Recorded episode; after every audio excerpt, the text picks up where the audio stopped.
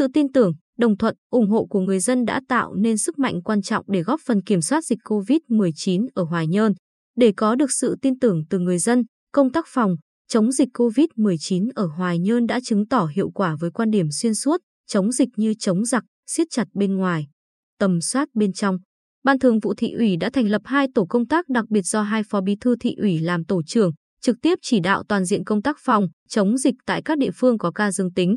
Ban chỉ đạo phòng, chống dịch thị xã thành lập 4 tổ công tác phụ trách truy vết, xét nghiệm, hậu cần, tuyên truyền, giám sát. Bệnh viện Đa khoa khu vực Bồng Sơn và Trung tâm Y tế huyện Hoài Nhơn trực tiếp phụ trách tổ điều trị. Nhiệm vụ quan trọng nhất trong thời điểm mới xuất hiện trường hợp dương tính là tập trung truy vết, sàng lọc, lấy mẫu xét nghiệm. Toàn bộ nhân viên y tế tại chốt kiểm soát đèo Bình Đê được rút về để củng cố lực lượng chuyên môn, thay thế bằng hội viên các đoàn thể. Bên cạnh đó, phương châm 4 tại chỗ được phát huy triệt để.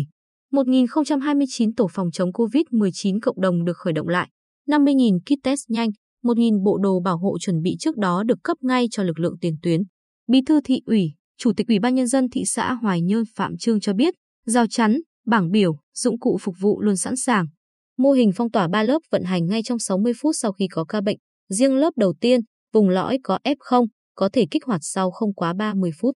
Rút kinh nghiệm từ ngày đầu có dịch, với những ca bệnh ghi nhận sau đó, công tác truy vết, xét nghiệm thực hiện càng nhanh chóng, hiệu quả. Tính đến nay, toàn thị xã đã có 5.694 lượt người được xét nghiệm PCR. Cùng với đó là gần 98.000 lượt người được test nhanh, phần nào cung cấp những hình dung ban đầu về công tác kiểm soát dịch bệnh. Những ngày gần đây, tuy tình hình dịch đã cơ bản được kiểm soát, nhưng công tác phòng dịch vẫn không chút lơ là. Anh Trần Văn Hà, bảo vệ công ty cổ phần May An Phát, cho biết người lao động được test nhanh ngay tại công ty, đo nhiệt độ, sát khuẩn tay, đeo khẩu trang đầy đủ mới được vào làm việc. Bên cạnh đó, các chốt kiểm soát vẫn được duy trì 24 trên 24 giờ.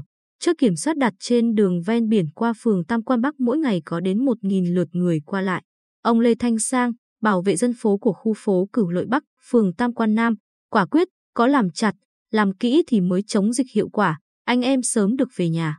Bên cạnh các biện pháp chuyên môn để chống dịch, quan trọng không kém là đảm bảo an sinh xã hội, nhất là khi thực hiện các biện pháp cách ly, giãn cách xã hội.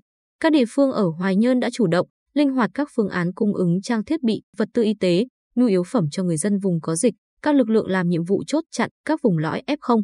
Trong đó, với mô hình tạp hóa di động, thị đoàn, Hội Liên hiệp Thanh niên Việt Nam thị xã Hoài Nhơn đã đưa nhu yếu phẩm đến tận nhà cho các gia đình có hoàn cảnh khó khăn bị ảnh hưởng bởi dịch COVID-19. Đến nay, mô hình đã ra quân 3 đợt, tặng 380 xuất quà trị giá hơn 131 triệu đồng.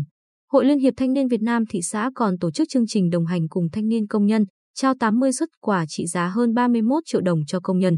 Đáng chú ý, Hoài Nhơn đã ứng ngân sách 4 tỷ đồng để chi hỗ trợ theo nghị quyết 68, đến nay đã chi hơn 3,8 tỷ đồng cho hơn 2.500 người.